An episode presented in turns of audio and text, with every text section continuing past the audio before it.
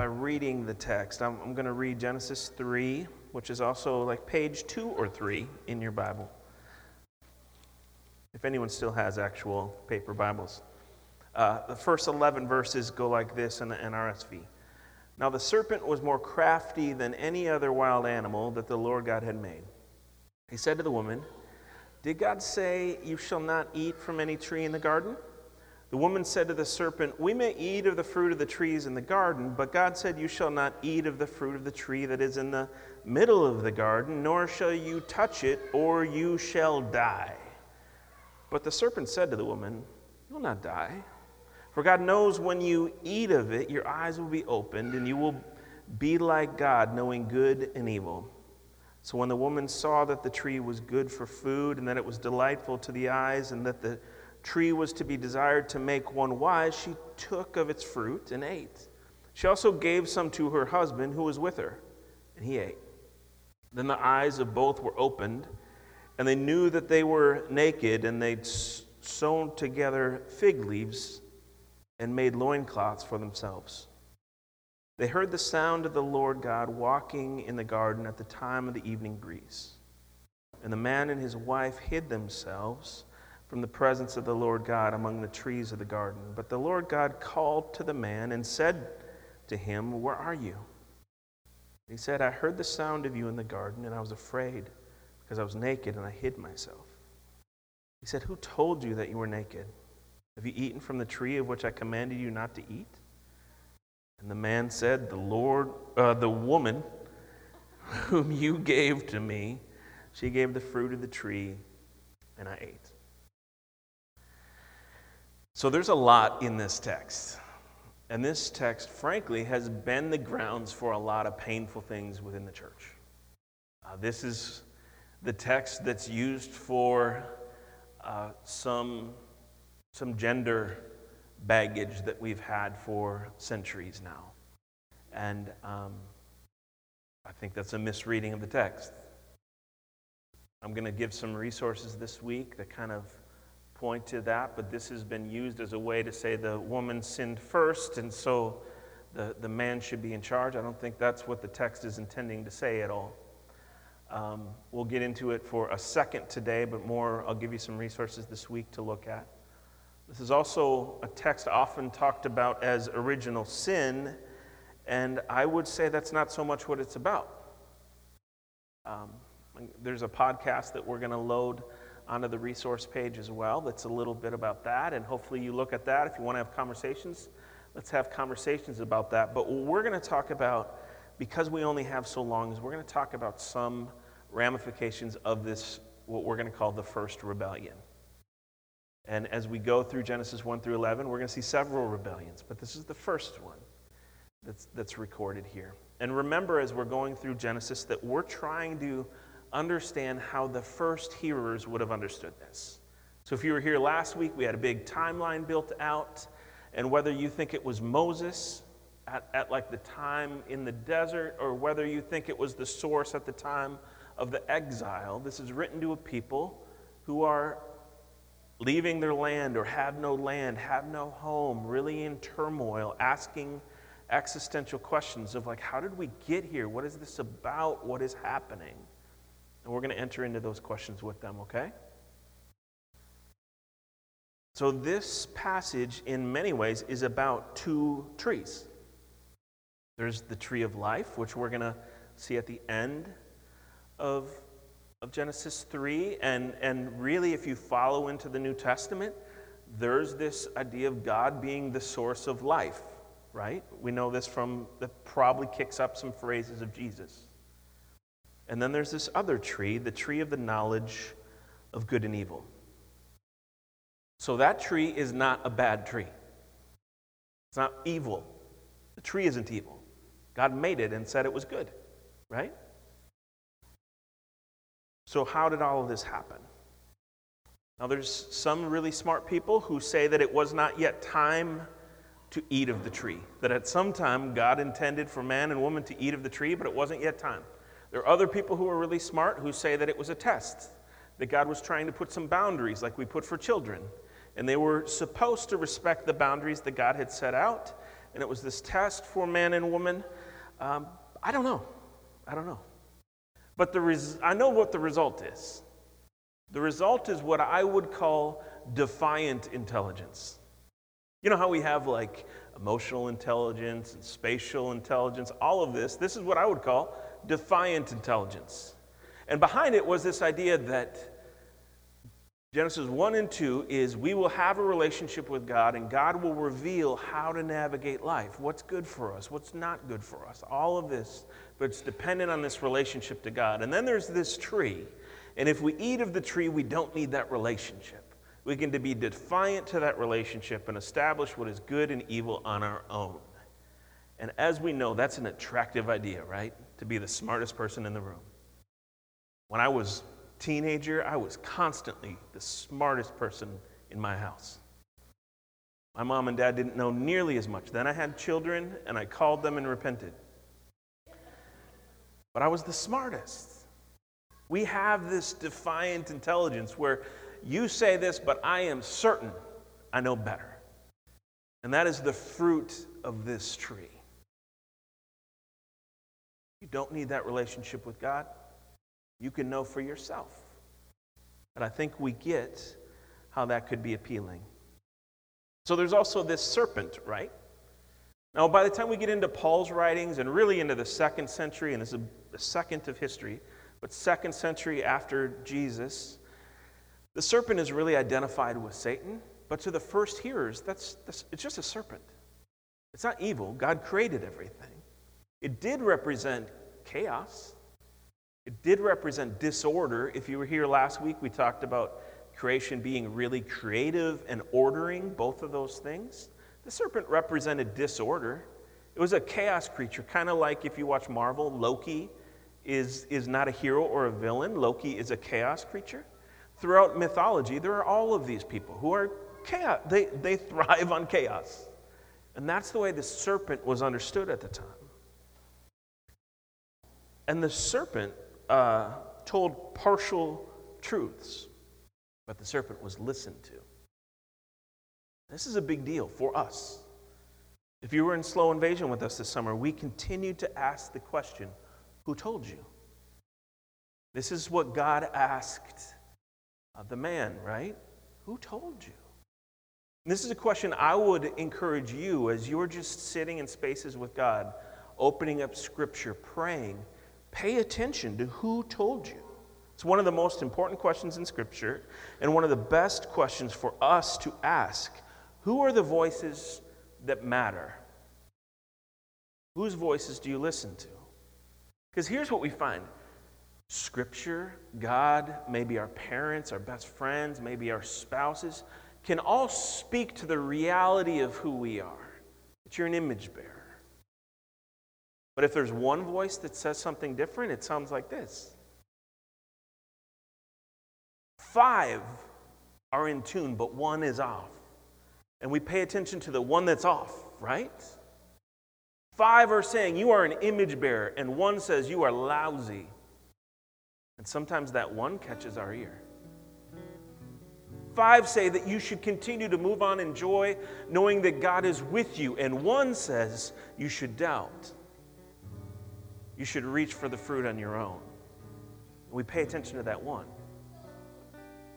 Kind of like an out of tune string.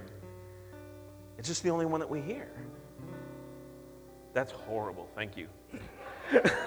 you did your role. Wow. Notice that one. Thanks, Matt.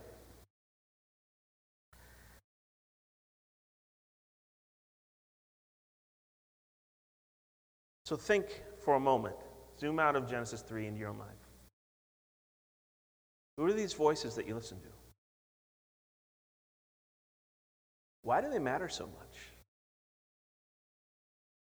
For some of it, it's a, it's a voice of like a parent, a voice of a kid, voice of somebody who does just relationally really matter. It's the kind of stuff that gets worked out in, in counseling or spiritual direction or in a good small group. Who gave that voice authority? That someone who really has authority over you or somebody that you handed authority over? Maybe it's just a neighbor That for some reason you're pretending that neighbor's opinion really matters more than everybody else. If you gave them authority, then that's your job to take that authority back. Are those voices real? Are they imagined? Is that really what somebody thinks? Or do you just think that's what they think? I remember after my dad died, I was certain that I knew what his friends thought of me. And it was so crippling that I had to go ask them and find out that I was completely wrong. It was one of the most liberating things when I went to these grown men and, and just asked, really vulnerable, like, what do you think of me? And found out that they were proud of me, that they liked me. Because I lived like this boombox on my shoulder of their voices saying the opposite. Who told you? Maybe for some of you, the sermon's done right now. And you just need to sit still and really think through this. Who are the voices that I'm listening to? And who is the loudest? And who do I answer to? But the text goes on. And listening to this voice had some real consequences. And so, the, the first time in Scripture the word curse comes up. Now, we're going to sit on curse for just a minute. I think of curse as like some hex, right? Like some like witchcrafty thing that's done over somebody. When Scripture is talking about a curse, what I want you to, to put as the definition in your mind, you read curse, realize that that is a removal of God's protection and favor. The curse means that God's protection and favor is gone. If that feels like a hex, that tells you how powerful God's protection and favor is, right? It's not that God is wanting everything to fall apart because he's so angry. God gets angry, but his intention is for creation to thrive and flourish. And so a curse is given here at this text, which means protection and favor is lifted. But what is cursed? I want you to pay really close attention as I read this. Maybe uh, read along if you want, but maybe even it's more helpful just close your eyes and, and listen carefully. The Lord God said to the serpent, Because you have done this, cursed are you among all animals and among all wild creatures. Upon your belly you shall go, and dust you shall eat all the days of your life. I will put enmity between you and the woman, and between your offspring and hers. He will strike your head, and you will strike his heel. To the woman, he said, I will greatly increase your pangs in childbearing. In pain you shall bring forth children, yet your desire shall be for your husband, and he shall rule over you. And to the man he said, Because you have listened to the voice of your wife, you have eaten of the tree about which I commanded you, you shall not eat of it. Cursed is the ground because of you. In toil you shall eat of it the days of your life. Thorns and thistles it shall bring forth for you, and you shall eat the plants of the field by the sweat of your face. You shall eat bread until you return to the ground, for of it you were taken. You are dust, until dust you shall return. What was cursed? There were two things that were actually cursed the serpent, right? The serpent and the ground. Somehow this is read as Eve and Adam were cursed. They don't have names yet. It's still man and woman, wife and husband. But it is the serpent that is cursed, and it is the ground that is cursed.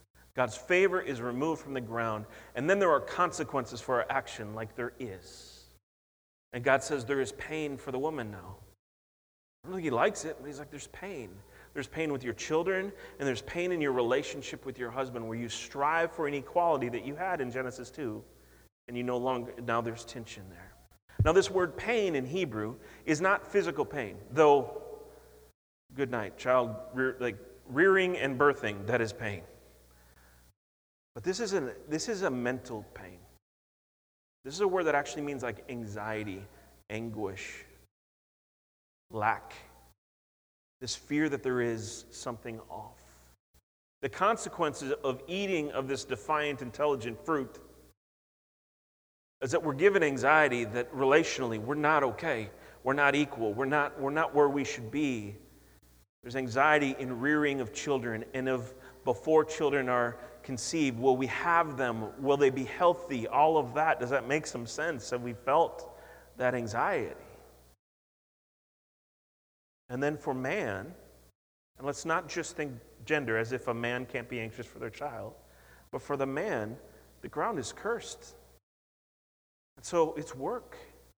And there's pain, the same word for pain. There's anxiety. Will there be enough? Will my work produce anything? Are we going to live with lack? Or can I trust and actually rest on the Sabbath? The effect of reaching for this good and evil on our own is that all of a sudden there is this anxiety of, I don't know if I'll have enough. I don't know if my family will be okay. I don't know if relationships are going to be okay. I don't, I don't know. It's all off. You ever felt that? See, God doesn't want us to live that way. He doesn't want us to stay that way. He feels grief and in this beautiful act clothes the man and the woman in animal skins. Because the reality of what they're walking into is heavier, it's harsher. And then he gives them a, this gift, which I think I'll write on something and post it on Wednesday. But they lose access to the tree of life, which is actually an act of grace. They don't have to live that way forever. And so they're banished from this tree of life, which the tree of life is really an antidote to death. Now, to us, at least if you're like me, I think like, man, you all lost the garden. There had to be some amazing fruit there, like some great tastes. You lost easy living. You lost relaxation, all of that. But to an Israelite, to an early hearer, all of this was about the loss of access to God. All of it. Dr. John Walton says this The most lamentable result of sin to an Israelite is not that it makes, you, makes people bad. That's, sadly, that's what I think of. But that it makes God distant. The result of Genesis 3 is God's distant. And when God is distant, people are fraught with anxiety and violence, oppression. We see that in this text. Now we know Jesus, right? Jesus comes as Emmanuel. Emmanuel means God with us, so that distance is starting to be resolved. We know the, Jesus leaves to send the Holy Spirit, who is not just with us, but within us. And if you feel that, that's wonderful. That, that's where we want to live. Jesus comes to bring life the fruit of the other tree, right? God is too good. He, his grace is that we won't eat that, of that tree when we're living in this anxiety, but that we will eat of that tree when we know this wholeness through Jesus, that we will know life. That's what we celebrate even in communion. But what do we do in light of the fruit of this rebellion? Sometimes we double down and say we are the experts on good and evil, right? All this world is so bad, if they only would do good like me. I think that's, I think that's kind of the wrong tree. Oh, those are the bad people. Let's scapegoat them. And if, if we label them bad and us good, that's the wrong tree, guys. That's the tree that got us into this. It's good and evil defined by God today. Not in my understanding of how God defined it, but as God wants to define it right now, our work is to press into this source of life again. And if we're going to press into this source of life, it requires us to be honest about today. I got to be in this great class this week, and the professor kept saying that we often rush to Easter Sunday because we know that it's true, but you only get to Easter by feeling Friday. And right now, at least for me, this world feels like Friday. I'm away and I hear about our city, right? I hear about our young man, Tyree Smith, at a bus stop. I hear about on the interstate, people just driving to work. According to LMPD, this was reported by Wave 3. Listen to these stats, and you know this, but the number of teenagers shot in 2018 was 32. 32 too many. Just in Louisville alone in 2019, that it went up to 51. 2020, when we're in pandemic, it's 82.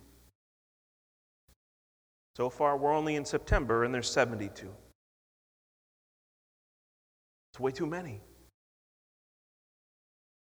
We're hurting. This is on top of COVID, this need for justice, this need for reform. This is on top of all the mental illness that's being pressed out in the midst of this. If you're feeling anxiety or depression, I want you to know you're not alone. Please don't be alone. I don't have a cure to give you, but I'll pray with you, and I have referrals to counseling and like there's, there's healing through those things. Like we, we, can, we can do this, but this is real.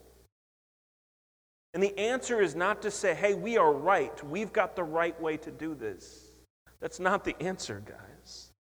Reality is, we are born outside of Eden. And though we know the ending, these middle chapters are really hard. And it's okay for us to sometimes pause and admit that these middle chapters are hard. If this last year and a half or longer has been really hard for you, it's okay.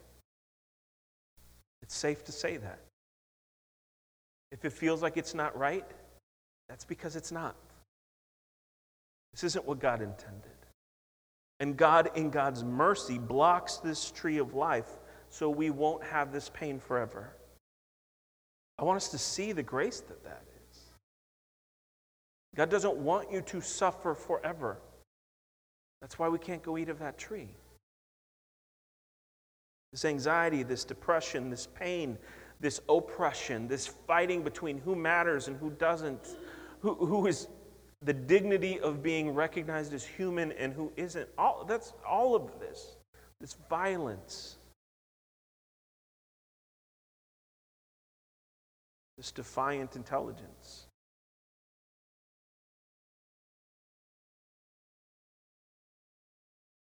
To this, to a place like this, to a time like this, Jesus came as Emmanuel.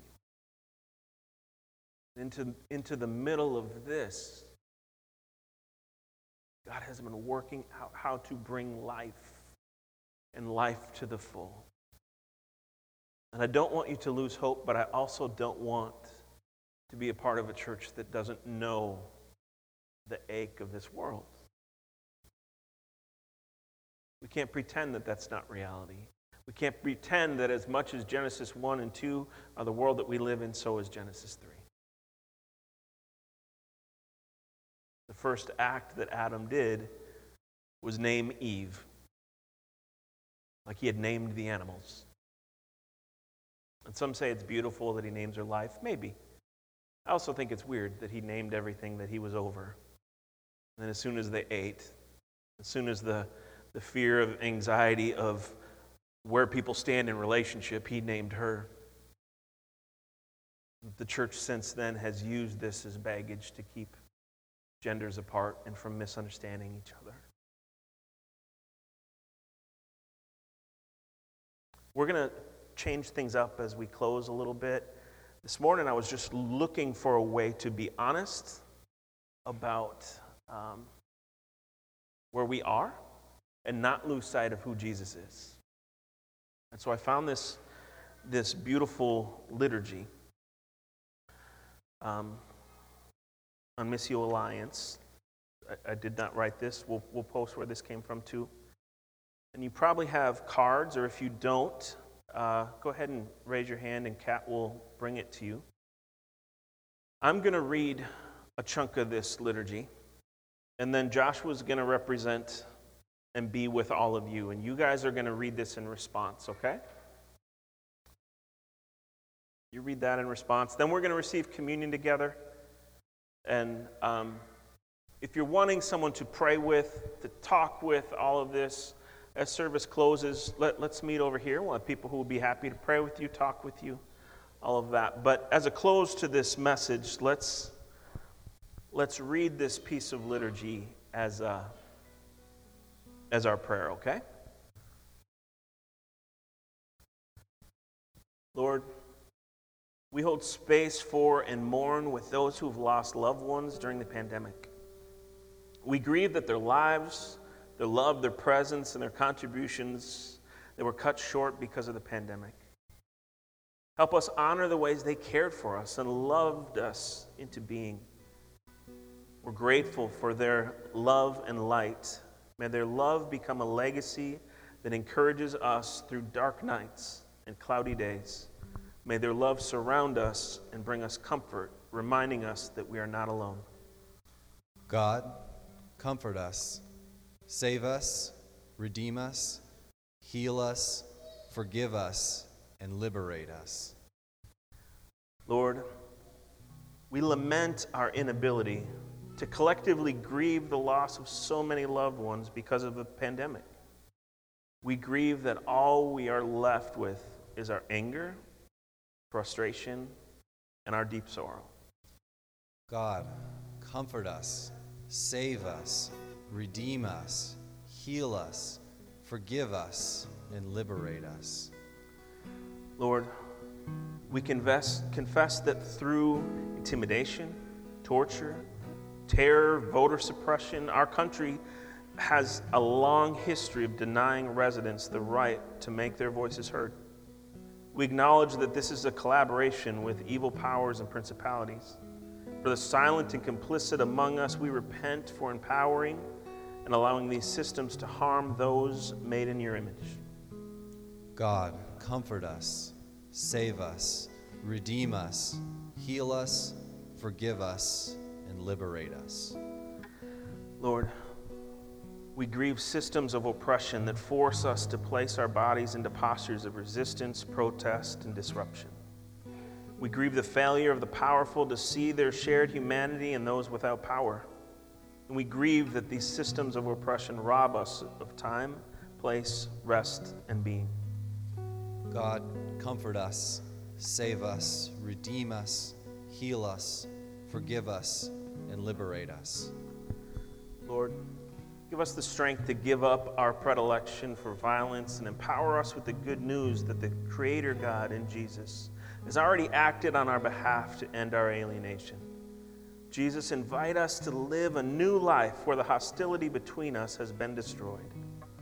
God, comfort us, save us, redeem us, heal us, forgive us, and liberate us.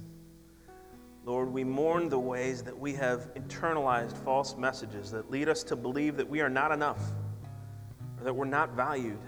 We mourn the false message that we are less than or that we are worth more than others. We mourn the false message that we do not measure up, Lord. Remind us again that we are irrevocably beloved in your eyes. God, comfort us, save us, redeem us, heal us, forgive us and liberate us. Lord, we resist the ways that we are told to do more, to buy more, to sell more, to control more, to know more, to be more, or to have more. God, comfort us, save us, redeem us, heal us, forgive us, and liberate us. Lord, we grieve that the intercessors, the artists, the prophets, the breach repairers, and the heralds among us have been ignored, marginalized, minimalized, and silenced. God, would you restore their voice and give us ears to hear? God, comfort us, save us, redeem us, heal us, forgive us, and liberate us. Lord, we grieve that we are still marching, still protesting, and still placing our bodies into the wheels of oppression for liberation, for peace, for equality. We're tired, we're sad, we're disillusioned. God, we need you to meet us as we march. God, we need you to meet us as we protest. God, we need you to remind us of your body that was placed into the wheels of oppression to free us. God, comfort us, save us, redeem us, heal us, forgive us, and liberate us. Lord, we grieve our lack of belonging and the denial of redemption. We lament that at times we feel stuck.